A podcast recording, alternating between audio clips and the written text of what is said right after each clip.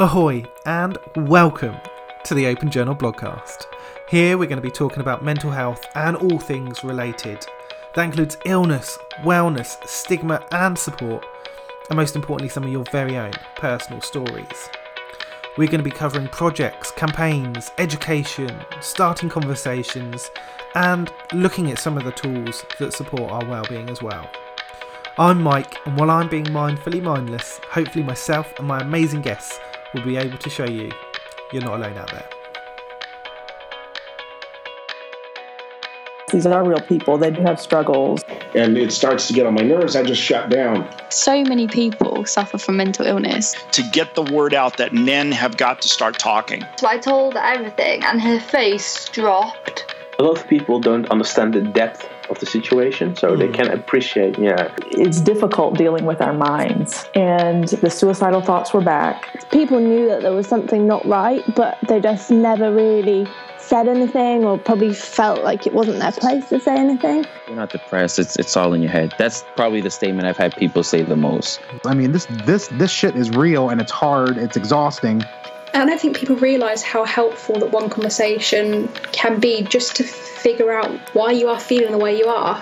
Not only did this help me to write it, mm. it potentially might have helped some other people as well. So it sort of started from there. So many people think they're alone. And then you hear other people talk about it and they think, oh, that's, you know, that's so brave, or I could relate to that. Um, and then they want to talk about it.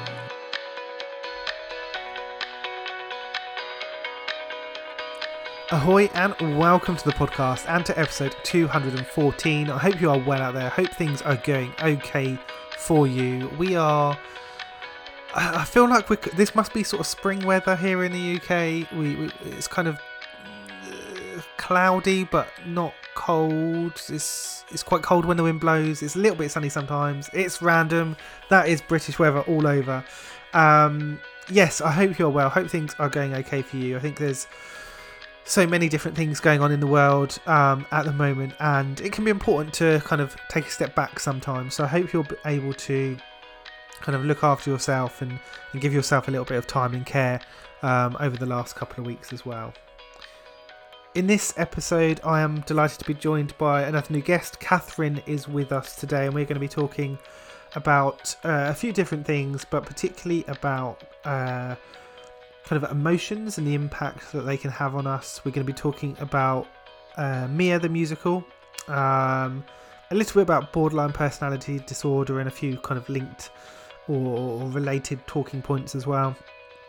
Uh, we're also going to be obviously talking about some of the lockdown restrictions and kind of the impacts that they've had on us recently. Um, it was a really interesting conversation, I think, following up from, from last week's episode as well, where we spoke with um, Katie about kind of the, the impact of uh, kind of songwriting and, and, and musical performance. I think this was a really nice conversation to follow follow that up with. There's kind of similarities between um, some of the conversations that we have, but they also go in very different directions. So it was really nice to be able to, to kind of sit down with Catherine straight after um, having spoken to Katie last week. So a massive thank you to Catherine for coming on and For, for letting us know a little bit more about Mia the Musical and the different ways we can potentially kind of find out about the musical, get involved and support it um, as well. Um, so it was really interesting to kind of have those conversations, but also a huge thank you to her for, for sharing her own lived experience, for her own insights. Um, yeah, it's, it's still feels like such a privilege to be able to host these conversations and to have people come on and, and share their own insights. So a big thank you to Catherine for, for coming on and doing that. I really hope you guys all love this episode, love hearing from Catherine. Please do remember to kind of go and look for the links, um, find out more about Mia the Musical, and if you are interested yourself, uh, maybe becoming a podcast guest in the future, you can find information about the podcast over at open journal b c dot com. Until then, I hope you enjoy this episode. I hope your week is going well, and I really do look forward to speaking to you again very soon. It's really nice to, to sit down with you and to have this opportunity to talk and hear a little bit more about what's going on for you. But kind of first off, I guess, just to hear how the last few days or the last week has been for you. They've been okay. Um, they kind of blur into one eventually, and so um, uh, yeah, I've been all right. Um, I think everyone's kind of struggling with their mental health at the moment. Everyone's kind of struggling with how how peculiar a time we're living in at the moment. I was talking with my dad earlier on about how we. He had to clear out his office, and he he remembers he went in there and he got a pair of shoes that he'd left there, and he was like, we thought we'd only be gone a couple of weeks, mm. and here we are nearly a year later. It's so it's so strange when you have that almost like that return to a location, I guess, yeah. and you just think, like you say.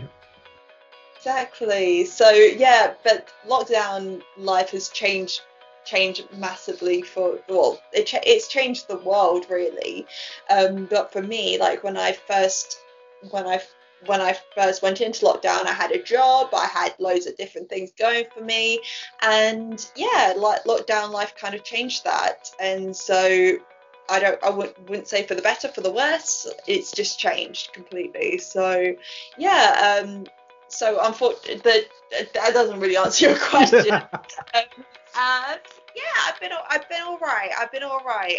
Um, I'll be so much better when restrictions are lifted. But good so far. Good so far. Well, that's good. That's good. Yeah, I think it has, like you say, it's been a massive shift, and I think it's really important to recognise that there have been challenges and struggles and real negative things around the last year, but also there have been some massive positives as well. And I think it's holding on to some of those, and the amount of people I've sort of mentioned kind of online meetings and trainings and things like that. I've just said over the last year I've attended more meetings, I've had more conversations, I've received more training than I ever would have been able to, um so it's holding on to to some of those things as well, isn't it? I think so true. Like now now what's what's the excuse for not for meeting someone? Like obviously you can't go out and meet them, so why not have a Zoom meeting? Zoom Everyone's using Zoom, everyone's using Skype, everyone's using whatever. Mm.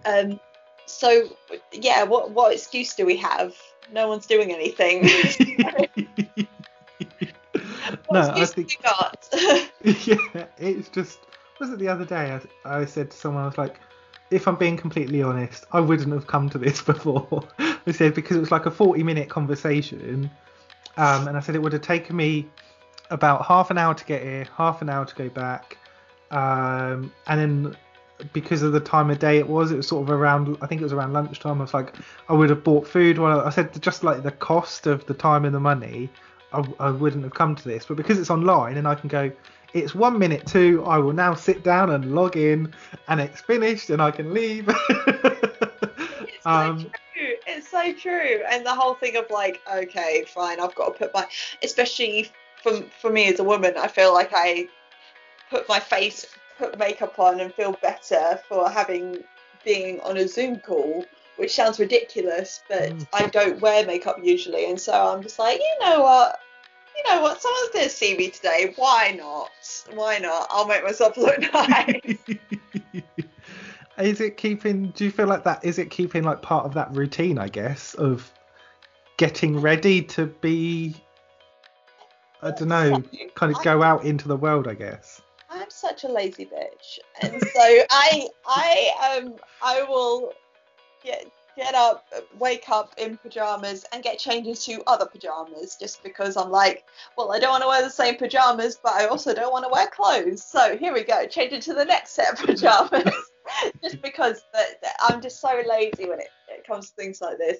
And so um well, when I first, when lockdown first started, I was kind of like, I don't really care how I look, but it got to a point where I was like, I actually need something just to kind of go like, you're not becoming a decrepit monster over lockdown. You you are looking okay. You are taking yeah. care of yourself, like that yeah. sort of thing. Um, and and yeah, it was just something just to kind of make me go, okay. Um, I'm very good at napping during the day, mm. and so especially when I'm wearing makeup, I'm like, well, you can't nap, you've got makeup on, that sort of thing. It was almost like a little bit of an incentive to keep going throughout the day. So yeah, um yeah, it was just it was just kind of just having something a little bit special to go like, yeah, it's not the mundane, it's not the usual day. It's kind of it's a bit nicer. Yeah, it's getting used to that, isn't it? And the, and the difference between, I guess, as we hopefully sort of see those restrictions drop down now, getting used to kind of mixing between kind of probably more home working than we were doing before, but also starting to go out again. I mean, I've already got caught out with um I've got jeans that now are only really appropriate for home. Like they are, let's just say they're quite worn. Jeans and then you're going yeah, out jeans. Yeah. Love it. Yeah, the problem Love is it. There's only one pair of jeans that can leave the house. So I'm kind of at that level where, yeah, going back out into kind of whatever regular life is will require some new purchases. I think. I know, right? That's it. That's the thing about being at home. It's just like, well, it can it can be like the top half is business and the bottom half is yeah it's, yeah. It's like casual, but then all of a sudden you have to go out. But I think some people do feel better for that. They feel better for going like, oh, you know what? I actually want to dress up. I want yeah. to go out and do stuff. Most of the time, I mean, sometimes it does help me, but most of the time I'm just like, comfort is like key over everything. Mm. Like if I don't feel comfortable, then I'm not going to be happy in myself. Mm. Um, so yeah, I guess I guess it's different for different people. Um, it's whatever works for you. I think so. Yeah, I think um, it's interesting, kind of talking about different projects and how things have changed over the last year. Because kind of when we originally started talking, you had a, I imagine, a timeline in. in mind for the some of the work that you were doing, and that's probably shifted a little bit. So I guess before we jump on to that, just to hear a little bit about um yourself, Catherine, and kind of where some of the stuff that we're going to start to talk about is has come from and where that's originated. So um uh for those for those who don't know me, I don't imagine many of you many people do, um uh uh so I worked as an actor for years. um I had like a few roles, like I've I've been on The Crown. I've had a speaking role on The Crown, like series three, um like literally two lines. um I played a serial killer on T V, um and yeah yeah oh, I was on um Britain's Most Evil Killers, playing um Joanna Dennehy, who oh. had like star tattoo on her face and stuff. So um I played her twice. Apparently I just really look like her. Okay. um And she, her pen pals have have email, have sent me emails saying how much they do not like how I portrayed her. So, so I was just like, ah, okay, cool, nice, thanks, thanks. Um, but I kind of went away from the acting side and went more into like, the writing and producing side, which I really love doing. I love doing that side because you kind of get to be a bit more creative in your storytelling, and you have a bit more control over over what you are telling people, whereas as an actor you're using someone else's lines. Um and so when lockdown started, I wasn't planning on doing anything with it. So I would kind of just thought, oh, I'd done some writing in the past, great. um But when lockdown started, I started uh, writing a musical uh, with help from two songwriters, Sheridan Lloyd and Joseph Petura Riley, both absolutely amazing songwriters who um, basically put music to the lyrics that I wrote. And it's a musical about mental health, and it's called Mia the Musical. Where did um, kind of that original idea come from? Because I think there's a really interesting kind of journey you've mentioned there, kind of jumping yeah. from almost sort of in front of the camera to to behind it and to directing something. Um, yeah. But we've also mentioned some quite, I would imagine, quite serious roles that you've taken on and um, kind of performed in, to then jump into something that is also quite serious, but maybe in a slightly different way. There's there's been a journey there. Oh, massively, massively. I mean, um, the reason I actually got into the writing side was because I decided after after getting some of the hate mail from uh, the serial killers' pen pals, which it's not a sentence every every person can say, and I laugh about it now, but I hated it at the time. It was like quite traumatic, and they weren't mm. even saying anything that bad. So I really sympathise with like social media stars and like all these people who get hate mail and stuff. Um, like I can't even imagine how they do it. But um, but yeah, after that, I kind of went, you know what, I need to get a step away from that. I don't know what I want to do, but I want to do something different. So I went to study criminology, psychology, social justice. And that was so interesting. And one of the things we, have to, we had to do, had to do a work placement. And so I approached a anti-trafficking, modern slavery um, charity. And they found out about how I'd worked as an actor, and they were like, okay, so if you're an actor, you'll be able to write, won't you? And I was like, that's really exactly how it works, but okay. Um, I was like, I'll give it a go. I'll give it a go. Worst case scenario, I'll help direct it. I don't mind doing that sort of thing. Um, or I can help star in it or whatever. Um, and that was the first time I just sat down and wrote, and I used people's the stories of people who had actually experienced like cases of modern slavery and human trafficking, mm. and I incorporated their stories into, they were basically like four monologues, but they were like melded together, and it was a really interesting piece. And so eventually um I put I put that on, received amazing feedback, and I had like feedback from people saying, ah, so this is what you're meant to do. And I was like, oh, is it? is it like, is it that good, really? Um, and so yeah, it was. And then from there, I kind of just didn't do anything with it for a little while, because I was just like, you know what, get a real job, get a proper job. Like, I get as as a creative person, you get you get all the time, get a proper job, because what you're doing is a hobby, which is not true at all. Um, but yeah, so but when when um, the, the lockdown started, we I kind of felt like, okay, I need to do something creative, because I was doing a job which really tested my mental health.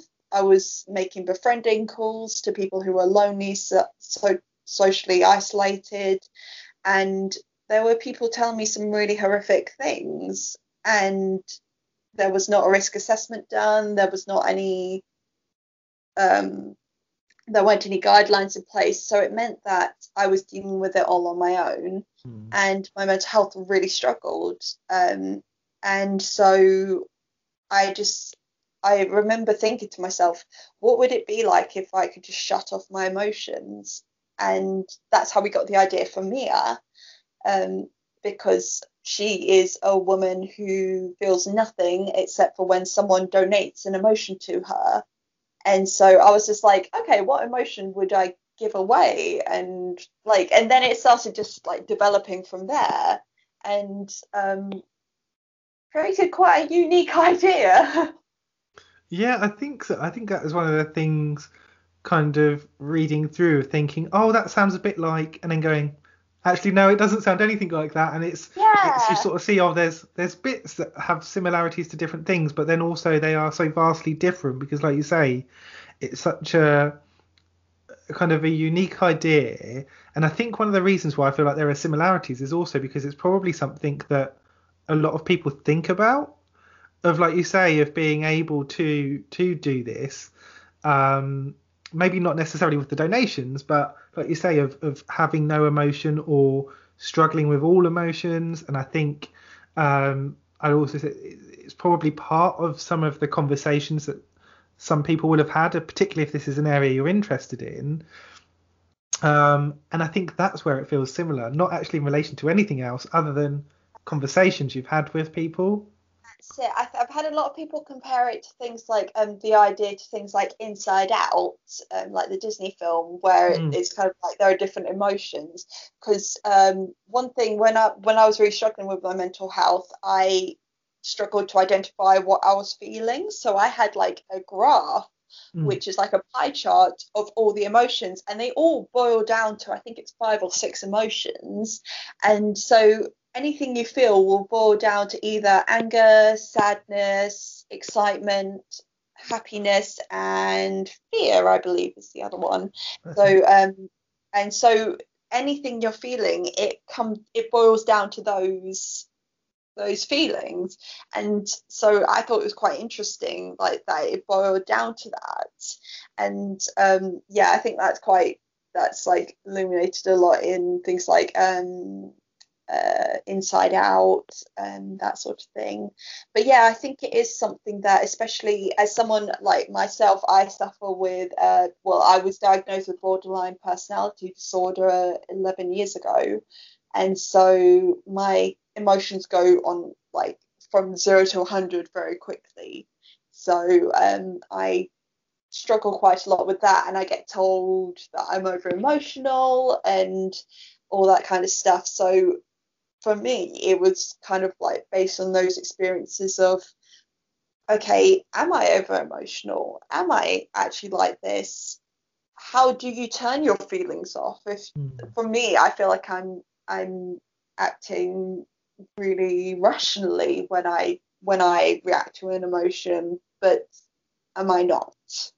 Like it was it's it's one of those things. It is, isn't it? And I think it's really interesting um when people talk about it. I think it, often they will talk about it in a like a light switch mentality of like, I do this or I feel this and I don't. Um and I, I very much feel like, I don't know, it feels a bit of a widespread thing to say all, but at the very least, most things are on a, a spectrum. Yeah. And we will, you know, some people are going to be more affected by different things, but by acknowledging that it sits on a spectrum, it, it, it sort of says, well, although that's something that you may struggle with, it's something that I am affected by to some extent, maybe a really, really small amount. But I think it sort of breaks some of that kind of stigmatization around certain things, uh, certain reactions to, to things. Um, and so that was one of the things that kind of drew me in, is like, you've almost gone really in on that of going, OK, so there's the, you, you, the way that you speak about it. Let's see how that actually would play out, um, because I think that's probably how people think they are when actually it's not. It's like, no, you you are experiencing these other things. They're just maybe to a lesser extent than the person you're comparing yourself to. That's exactly it. And it kind of became, it also became something where I kind of started thinking about what is a good emotion and what's a bad emotion. Because when um when I'm happy, I can be a bit, it becomes a bit like manic. Mm. And thing is, Um, when it's happening, I get quite anxious about it, because I'm like, okay, I'm on this high and I know I'm going to drop down. I know that there's going to be a drop. It's like it's like going up a roller coaster, and you know there's going to be that downward thing. And it's kind of exciting, but also a bit like, okay, I know that down's going to happen.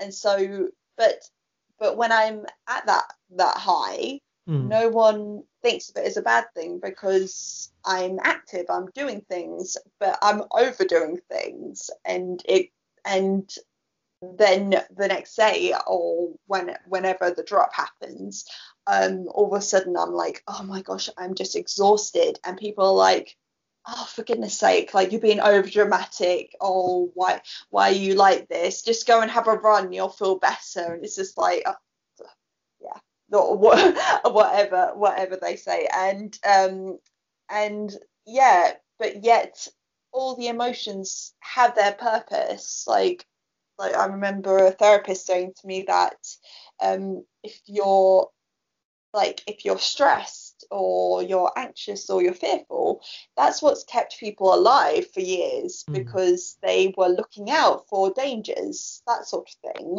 um, and like almost premeditating. Okay, so if this happens, this is what I need to do. So it's kept people alive for for however many years people have been walking around on the on the earth. So it's it's in the context of things. It's not a it, it, maybe if we were talking about someone going to the shops tomorrow, someone getting anxious about that, it's not necessarily a bad thing because they're premeditating what might happen. It's just when it gets taken to that extreme that all of a sudden it's like, okay, you need you need to um, rationalise this a bit, but it's difficult. And I wish I wish I had an answer to go like, and this is what you need to do. But no. No, I think it's there's a couple of bits there. I think it's really interesting when you're talking about kind of the, like the highs and the lows of people kind of recognising the lows and going, oh, there's a problem here. Try and do this. And it's like, actually, there was also a problem with the high, but you don't perceive that as a problem because it looks, it's presented as something that is deemed more favourable. Um, and I think, yeah, that's probably part of, of the conversations that we're not quite having yet, of we're sort of trying to encourage people to recognise and start conversations. Um, and I, I always try and talk about change. It, it's change. Change is a prompt. Doesn't mean something has happened, but there's a possibility that something has happened that has resulted in a change. And then if you're looking for change, you start to draw back from the idea of, I'm looking for something. What what are you presenting with that's negative, or that I perceive as negative? Um, because like you say, it could be that someone is really like becomes more chatty, more outgoing, spending more money. Maybe they're kind of taking more risks, and you're like, oh, they seem so cool. Um, yeah, exactly. It's like, and, but actually, there are people out there who um, have to tell their banks about any mental health conditions that they have because they will withdraw their money and give their money to people, um, and so and whilst that's a wonderful thing to do if you can.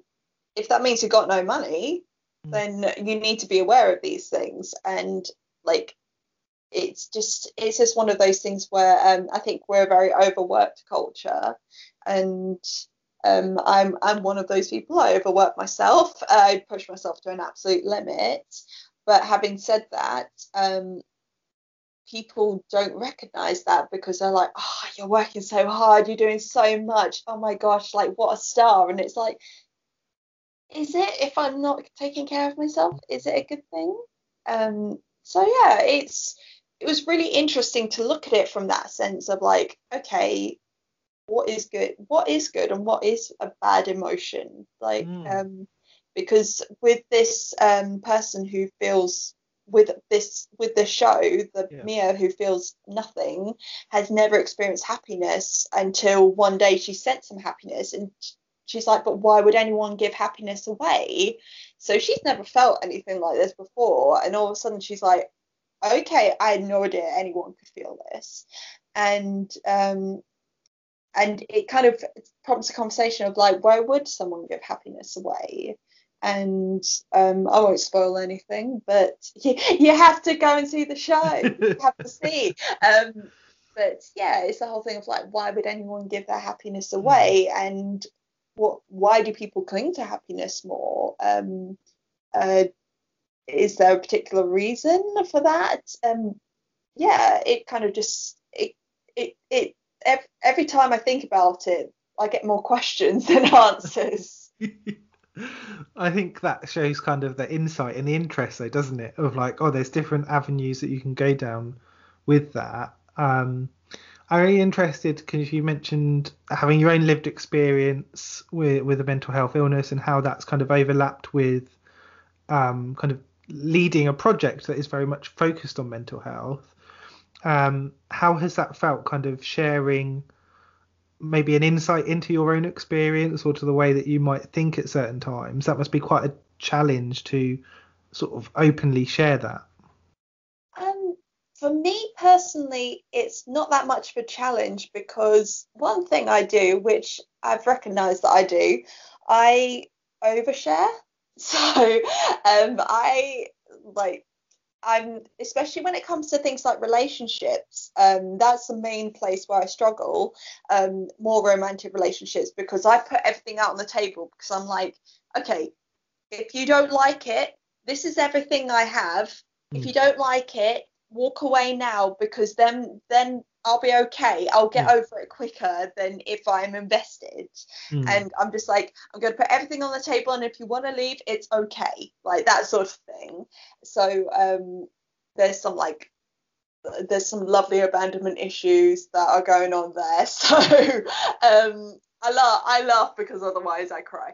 Um, but it's just um, it's just one of those things where I'm kind of like, I will put everything out there because fund, especially before I started therapy, I thought there was fund, fundamentally something wrong with me. So let me put everything out there, and if they don't like me, then at least I've put it out there and I'm not invested.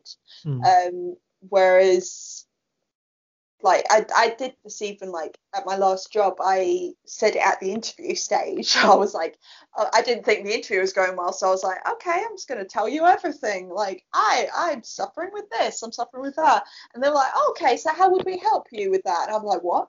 What? It was kind of like, do you actually want to help me? Oh, interesting. Okay. Um, uh, I have yeah, not come prepared for that. I, like, I was not prepared at all, but okay, cool, cool. Um, but yeah, um, but people have said that I'm brave for what I say. I don't consider it to be brave, um, because it's just what I live with. And the way I see it, the more people I speak to about these things, the more um, knowledge there is about it, because especially with things like B P D, borderline, um, you have, there's a real stigma attached to it, um, especially about people saying that we're manipulative, we are controlling, we are X Y Z. Um, And I don't think that's necessarily the case. Maybe it is for some people, but I don't think that we are that way. I think that maybe we come across that way because um, for whatever reason, maybe we have abandonment issues. Maybe we have, um, maybe we weren't able to express ourselves when we were younger. So those emotions come out now because when we were younger, we we're told not to have any emotions, and now we feel free to have those emotions, and it's almost like dealing with a toddler mm. where they're kind of like, I don't know how to control this, so I'm going to have a tantrum. So um yeah, it's it's different for different people, having said that, but um yeah I I just think it's one of those things where you if you talk about it, you lessen the stigma. And also I try and make sure that people are aware, just in case I do have a breakdown or something does happen that triggers me, I want someone to be aware of it, and so that I just so that I can go, okay, you know what, give me a minute, I'm just going to go have a breakdown in another room, give me five, like that sort of thing. So yeah, it's um it's it's just trying to create an understanding about it. Yeah, it's, it sets that context, doesn't it? And thank you for for kind of sharing that. I think it's it, like you say, it's different for each person and each situation. And I think um I've got my own experience with depression and probably a few other bits kind of sprinkled in, um and when you were kind of talking through some of the conversations that you've had to have there, it reminds me of a conversation I've had numerous times with my partner where I have to talk about this idea of kind of shared information, um mm-hmm. where my my parents separated when I was quite young, and it was not particularly pretty, um so a lot of the time when there's any sort of information shared about, oh, one of us has got a new job or something has happened, it's like, okay, you can't tell anyone until you're ready to tell everyone. And yeah. th- th- there's a real sort of like, oh, I, I don't kind of trust that I can tell this person and then wait two days to tell this person. They've all got to be told at the same time, they get told the same bit of information, and that's it. Um and it's those sort of conversations, I think, of Um, particularly with those people that sit around your kind of social circle, whether that's colleagues or friends or family, of understanding that I think very quickly, once you're once you're not in crisis and you've kind of had a form of recovery, whatever that looks like to you, of being able to share some of that with your social circle, because there will be things that are quite repetitive behaviours um, mm. that you have. And I think it also, I don't know about you, but it kind of sets me at ease knowing that the person I'm mainly sharing that with understands as much as they can what I'm doing and why I'm doing it. They don't get it completely, but that's completely fine. And I think those conversations become really important. And it's another thing that's sort of left with um, kind of, I think we're still kind of quite actively discouraged from having those conversations until you get to crisis, which is why now we sort of think about, like you said, about um I'm worried if I get to a crisis moment and I haven't told someone, and it's like, I'd be interested to know whether you've sort of formed that opinion or whether it's because that has happened once and now you're conscious of it happening again. I mean, um, I mean, for me, um, I the, the reason I actually found out I had um, borderline was because I got to crisis point, mm. and um, and at the time um, I I was harming, and so I was um, I didn't tell my doctor about it.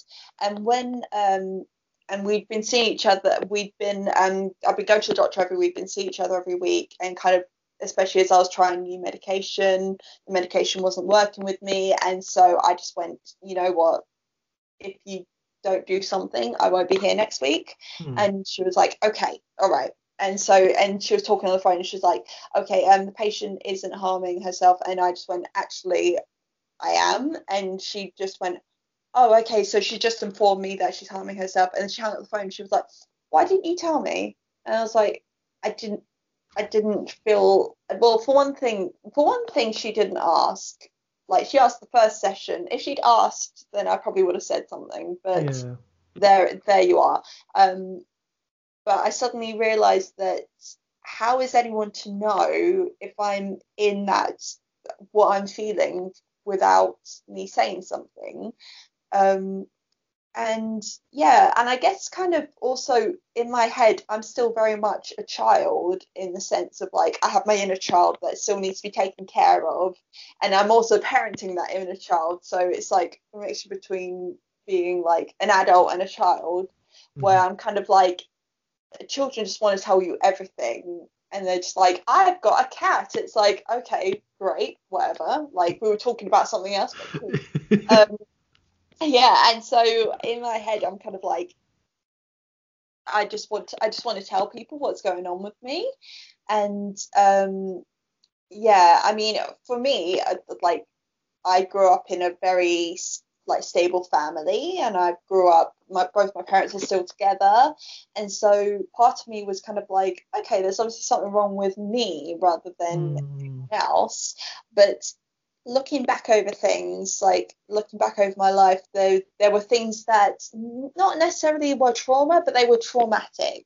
Mm. So there were little things like that, and um, and I didn't talk about a lot of things for a long time. And then when I eventually found my voice and went, okay, I can talk about these things now, then it was just like, okay, okay, so.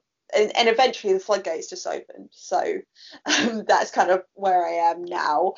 But um, yeah, I didn't tell my family for like a long time that I even had B P D. I just said that it was depression. Mm. And um, and so for a long time I had people saying like, oh, you shouldn't be taking that stuff. You shouldn't be taking that medication. Um, have you tried holistic stuff instead? It's just like, gosh, go on, holistically heal diabetes whilst you're at it, like, go on. Um, and yeah, so it, but it got to the point where I was like, no, it's it's a personality disorder, so this is why I'm taking it. And all of a sudden it was like, oh, okay, oh no, I didn't realise. And then it was just like, okay, they didn't bother me about that anymore. Mm. So there's a little bit of that as well.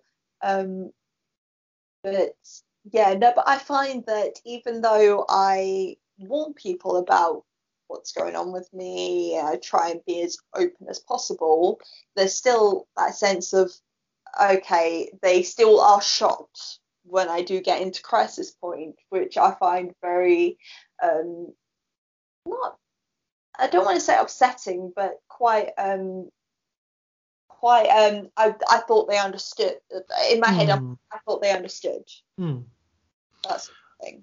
I think um I think that's really understandable, um and I also think, having kind of been a little bit on on sort of both sides of of that, as being a person in crisis and also seeing it in other people, I think there is an element of natural reaction that people have, isn't there? And we sort of say, um oh, if I I don't want to tell you because of your your reaction is going to be this.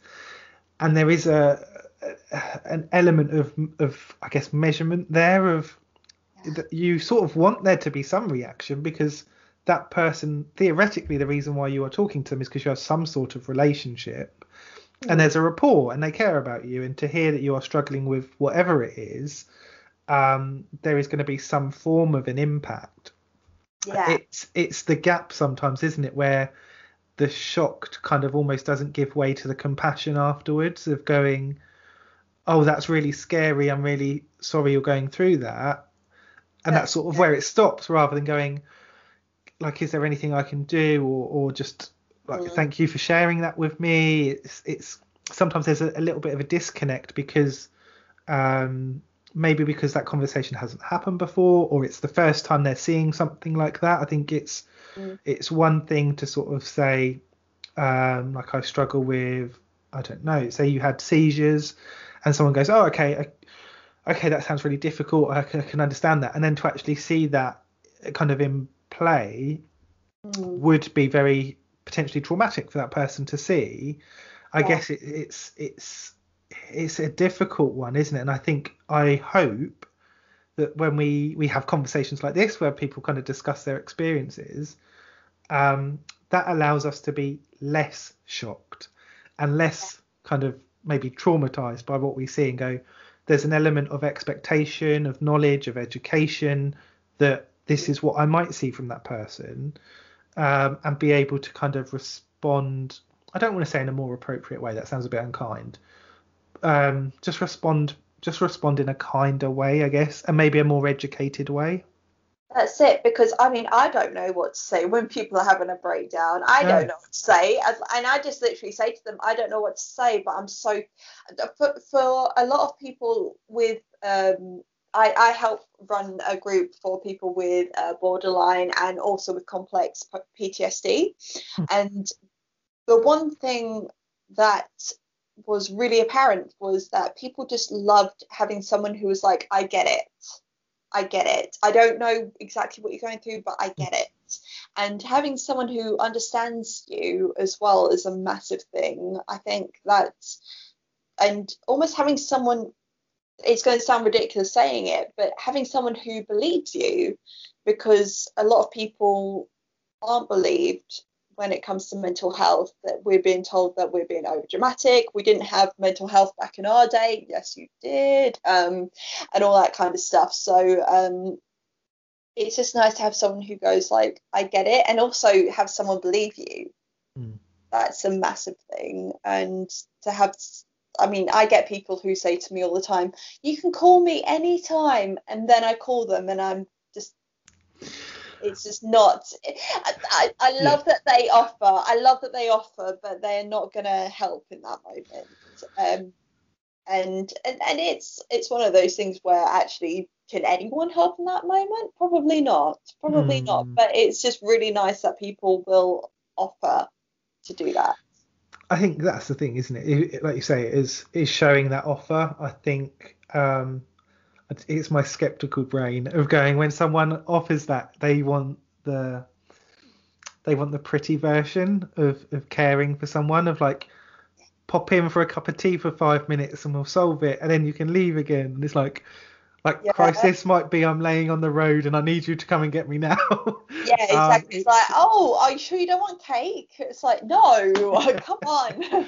Yeah, it's not it's not quite like that all the time. But I think, yeah, for me, that's where, like I say, having these conversations and um, having them with with peers, I think, with people that have experienced things that are similar, but also then starting to see those conversations carry out with people that are, uh, haven't had experiences with kind of mental health illnesses, with um maybe certain symptoms, um I think is really important. And again, I think, I don't know about your experience, but for me, sort of seeing it at times can also open up the the mind of other people and go, oh okay, I wouldn't, I've had a similar experience, or if I've felt some of those symptoms, yeah. maybe they wouldn't be diagnosed with a certain illness, but because you've shown your willingness to kind of host and hear that conversation, yeah. they then become much more open to talking about some of the things that they've struggled with, um, so whether it's an illness or not is kind of an irrelevance. It's just you've now got this open conversation.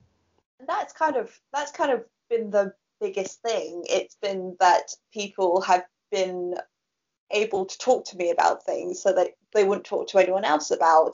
And I kind of go like, okay, why are you talking to me? Like, like, like I'm sure there's like a medical professional that could do better than this, better than what I could offer. But it's nice that um, we are able to have those conversations, because I think it is, whilst I, I, I know that with um, my the group that I help run, there are some people there who are like, I don't like the diagnosis, I don't like having a diagnosis and all that kind of stuff.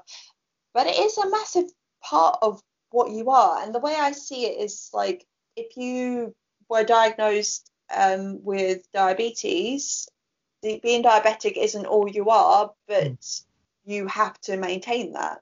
But mm. you also have to maintain your health, because otherwise you'll have a relapse. I think of it as a similar sort of thing. Um, and something someone told me was um, as well was, especially when it comes to things like diagnosing and stuff like that, if you if for example you feel like you um you have a mental illness, or you have a certain thing that's wrong with you, and you're like, oh um I don't really I don't think I haven't been diagnosed, I don't really count as that. The way I see it, you know you about you know yourself better than anyone. You know what you're going through, and you know what um what you're dealing with. You live with yourself twenty-four hours a day, like, you know yourself. Mm. And so I try and say to people, like, just because a medical professional has said you do or don't have this, you do know yourself better than anyone. And and if if if you're if you think you have a diagnosis and you're like, well, but my doctor says I don't, take it with a little grain of salt, because there are, you do know yourself, and you know what you're going through. And I think there's a lot of, especially in the mental health community, there can be a little bit of like, my trauma is greater than yours, that mm-hmm. sort of thing. Um, and it becomes a bit like that. But I could, I mean, like you said, your parents split up, my parents stayed together. It doesn't mean that we didn't have, we didn't both have trauma. Yeah, yeah. I think there's... um. like you say, there's different routes that people go down, different experiences. And I think for me, for me, diagnosis became quite important to better understand, or like mm. set the scene, I guess, of yeah. where I was. Um, but I, I do think for, for the most part, it's, it's important to also remember why we have diagnosis. It's for treatment. Exactly. It's it's. I could be wrong. It's it's purely for um, being able to, to say, this is what you are affected by, so you will receive this medication or this support, or be signposted in this direction. Um, you don't suddenly become a, a depressed person. Yeah. You don't yeah. become depressed because someone's ticked a box. They're ticking the box because of what you've presented with. What like one does come before the other. Um, I think that's quite a, an important point to pick up on, and I think um, there are times when it's it's relevant to draw information um, mm. to better understand certain illnesses, because I think you can definitely sort of drift off down a, a pipe hole of Google and, and kind of self working out what's going on. Yeah. But that's, I think if if you're working from a I don't know more holistic approach of just what are the symptoms, kind of regardless of the illness, what are the symptoms, um how am I affected by, or what am I thinking about, that's a really useful way, I think, to to kind of go forward and, like you say, to identify some of the things that might support you. um the yeah the diagnosis is often, it's a you're, you're picking up the key to get into the a service door. You're right. Still the same person once you step through the door. That's it. I think there's some people who get quite scared by it because of the stigma that's attached to it, or I don't I don't really know. But um, I've kind of been quite open with my diagnosis. I've kind of just gone like, yeah, this is this is this is what I have. Um, I will say that it does make, especially with the N H S, um, if you have uh, my case is what well, my illness is seen. I don't want to call it illness. My disorder is seen as like moderate to severe because it's something that will not go away. Um, it's it can be managed, but it will most likely live with me for the rest of my life, um, which was quite difficult to hear, but it, it is what it is. Um, after eleven years, I've got used to it. Um, but because it is moderate to severe, we do not, if you say you have B P D, you don't get um, the counselling with the N H S because because um, they offer eight to twelve weeks, mm-hmm. and you need longer. um, ah, I didn't know that's why it was. That's interesting. I'm guessing. I'm I'm I'm guessing. This is me. That make it does make sense. Yeah, yeah, yeah, it does make sense. I think because I guess as the like the parallel road to what you've just said, um so I often hear that the like the support that is often provided is focused in on depression and anxiety as kind of the most common themes um that are present, and so those are the ones that are most often treated, which kind of matches what you've just mentioned in yeah. that I would say often those are approached with kind of four to eight week treatments. Um, and it might be that you kind of go back and do a, a, another lot of that, but it's often that four to eight weeks. So that makes sense when you're talking about, okay, well, longer than eight weeks is needed to support, maybe more so than treat, but to support someone with a more complex illness, um, makes sense as to why that's that's something quite different. Um, yeah, it's, it's it's it's like I said, it's interesting having the conversations and picking up those other bits of.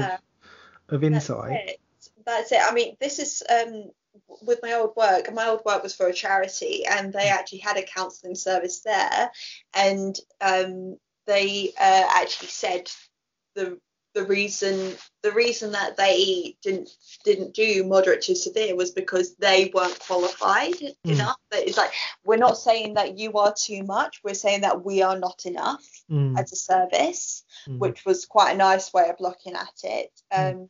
But I, I don't know whether lockdown has kind of made things a lot stricter. Like um, I dissociate quite a lot, so I um get a bit of like out of body experiences, feeling like I'm not not real, I'm not here, that sort of thing, which can be quite scary, but they've they've gotten better. But the beginning of lockdown, um I wanted to be um sent to a psychiatrist just to have a chat about things, see if there's any a certain medication I could take or anything mm. like that, or any particular service. um I was refused by my doctor and refused by the psychiatrist because um, my case wasn't severe enough. So damned if you do, damned if you don't. That's it's the difficult thing, isn't it? I think we do we do kind of do all this work to encourage people to come forward and sort of speak up and seek support, and then so often people are are turned away or, or given uh, such minimal information. Um, like I've had people speak about being extremely depressed and being suicidal, going to see a doctor, and kind of being given leaflets about services. And it's like, I understand the process that's happening there and the signposting that needs to happen, but it just kind of breaks me a little bit to hear someone say, I've sat in a chair next to someone else sat down, I've told them this, and they've given me a bit of paper. Exactly. And it's just, I understand there are limits, and, and funding and stuff comes into a lot of things, but on a human level, sure, that, someone's there saying, I do not want to live anymore. Because that's the thing, like, one thing I realised was that when I was suicidal, it was kind of like, it's not a case of I want to die, it's just I want the pain to stop. Mm. I want peace. I want mm. peace. Mm. And that was the only way I could find peace. Mm. I, in, I, it's the only way I could possibly conceive of finding peace. And I mean, I'm glad that I didn't. I'm glad I didn't go through with it. I'm glad I got help, um, because um, I, I'm reading like this really inspirational book, which is called Everything Is Figureoutable, and what the, what they basically said was like, if if you have got a dream, an idea, if you've got a way of thinking that you are passionate about, if you don't do any everything you can, share that with the world. You mm. are stealing that from the world, because there is someone out there who will love what you're doing and will be inspired by what you're doing. And if you don't do everything you can, you are stealing that from someone. Like, if you think of even like in creative stuff, like if someone hadn't have made a certain film, we wouldn't have another filmmaker who creates something that is equally incredible. Mm. So um yeah, so the way I see it, I'm kind of like, I didn't get I didn't get this far just to get this far, if it, if that makes sense. When it, it comes does. To my life. So yeah, it kind of like, it's one of those things where I'm kind of like, I need to, this this can't be the end, that sort of thing. Um, but I can, but at the same time, the fact that someone's sitting there and going, I need this help, and someone saying like, okay, paper. Yeah, I just, I, I just don't know. Um, but yeah, I, I like, I like you sort of talking about kind of utilising stories and experiences and sharing knowledge as much as possible. And I think that's that overlap between kind of what we've we've been discussing and uh, and the musical, and kind of the overlaps there of kind of utilising that experience to to share it to a greater level, to prompt those future conversations and projects and, and support access. Um, kind of before we sort of round off, it'd be interesting just to sort of check in and see kind of um, we've mentioned lockdown and, and everything that has been the last year, um, kind of where you are with kind of your project and what you what you're looking at doing moving forward, if there are certain plans or or ideas for that um, in the future. So um, at the moment um, we are kind of restricted by lockdown, unfortunately. We we had a table read, which was lovely, which was basically just everyone sitting with a script. Uh, we played the songs and it was just lovely. And we got amazing feedback. We got a West End producer saying what a great concept it is. So watch the space. um, uh, I, I don't want to jinx it. I actually don't want to jinx it, having said that. Um, but yeah, it's, it was just really lovely just to kind of have that space and br- kind of bring it to life, and got such wonderful feedback. So at the moment um, we are looking at, hopefully we're looking at getting funding. Um, once the funding comes in, um, we are going to record it and stream it online, because even though it might not might be September, October time we bring it out in twenty twenty-one, um but at the same time we don't know what restrictions are going to be like. And we also found that actually online theatre has been amazing. Like, people have been able to see more shows, the whole thing of like, you don't have to leave your house and it's cheaper, you pay for like one ticket per device. Great. Mm. And like a whole family can watch it and it's mm. still okay. It's pretty good. So um yeah, we definitely want to do that. Um so at the moment um we have a Fringe Funder page which is doing like pre-sale tickets, and then we're going to, and that closes at the end of this month, um and then after that we're going to look at um we're going to like start putting everything together, and then um we'll get an album out at some point, get the show out. So it's a lot, it's a lot of waiting around and being patient, which I'm not good at. So it, it's teaching me a lot. I think it sounds really positive though. It sounds like, you know, I've seen quite a few things that are almost like postponed or indefinitely postponed or, or kind of pushed back. It sounds like you've kind of used the, the opportunity to look at how it's delivered and shared with people, um and there's still those opportunities for people to get involved, to, like you say, kind of back the project or to look out for it and get tickets at a later stage as well. So there's lots of different ways to sort of follow up and and, and sort of see this performance as well. Yeah, I'm looking I'm looking forward to having it out there, and just, it will be really nerve-wracking, but it'll be so exciting just to put it out there and just have people see it. Um yeah, I'm really looking forward to it. It sounds really, it's nice to have stuff to look forward to later this year as well, and go, we've got this online option, so we, it's going to happen. Like, we don't need to worry about, oh, how is it um how is it going to look, are we going to be able to do it? I think that that also adds a level of um or for me it would add a level of like comfort, of knowledge, like this is what we're working towards. Yeah. It's not going to be changed by whether we can go outside or not, or if only six of us can go outside, or, or whatever. Exactly. Um, we have something we have something yeah. to look forward to. Yeah, definitely. Yeah. Amazing. Thank you so much, Catherine, for coming on, for sharing your your insights and your your experience, and letting us kind of hear a little bit about um the musical that's going to be available soon as well. There's lots of different ways to kind of follow up. Um if people are interested in finding out a bit more about yourself, um where can they go? Um where's a good place for them to kind of find out about yourself or the musical? um Well, on Facebook, Instagram, it's at Mia the Musical. On Twitter, it's at the Mia the Musical one. Um, and yeah, I mean, I'm I'm the one. I'm usually the one who controls all the um, feed. So if you do have a question, I've had a few people who I've spoken to um, who. Um, actually found my page, found the page, and actually. Um, revealed that they suffer from a similar sort of condition to me. Oh. So um, it's been really nice. Um, even if even if I can't help, I can kind of go like, okay, have you tried this place? Have you tried that place? Um, mm. That sort of thing. So yeah. Um, so yeah, and we've got on our um, Facebook page and our LinkedIn and not LinkedIn, Instagram. Um, getting confused with all the social media. There's too um, many. Yeah, too many. And so on our on our Instagram, Facebook and Twitter, there is a link there for our Fringe Funder. If um if you would like, if anyone would like to donate to that um, and pre-book tickets, I think we've got a few that are like early bird discounts. So if people wanted to, that would be incredible, and that would help pay our bills, which we would really appreciate. But um, but but yeah, just just give us a follow, definitely. Awesome. Thank you so much for coming on and for sharing everything today. It's been really nice to sit down and talk with you.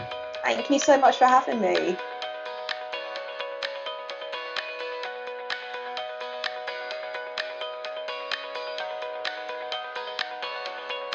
These are real people. They do have struggles. And it starts to get on my nerves. I just shut down. So many people suffer from mental illness. To get the word out that men have got to start talking. So I told her everything and her face dropped. A lot of people don't understand the depth of the situation, so they can appreciate, yeah. It's difficult dealing with our minds, and the suicidal thoughts were back. People knew that there was something not right, but they just never really said anything, or probably felt like it wasn't their place to say anything. You're not depressed, it's it's all in your head. That's probably the statement I've had people say the most. I mean, this this this shit is real, and it's hard, it's exhausting. And I don't think people realise how helpful that one conversation can be, just to figure out why you are feeling the way you are. Not only did this help me to write it, mm. it potentially might have helped some other people as well, so it sort of started from there. So many people think they're alone. And then you hear other people talk about it, and they think, oh, that's, you know, that's so brave, or I could relate to that. Um, and then they want to talk about it.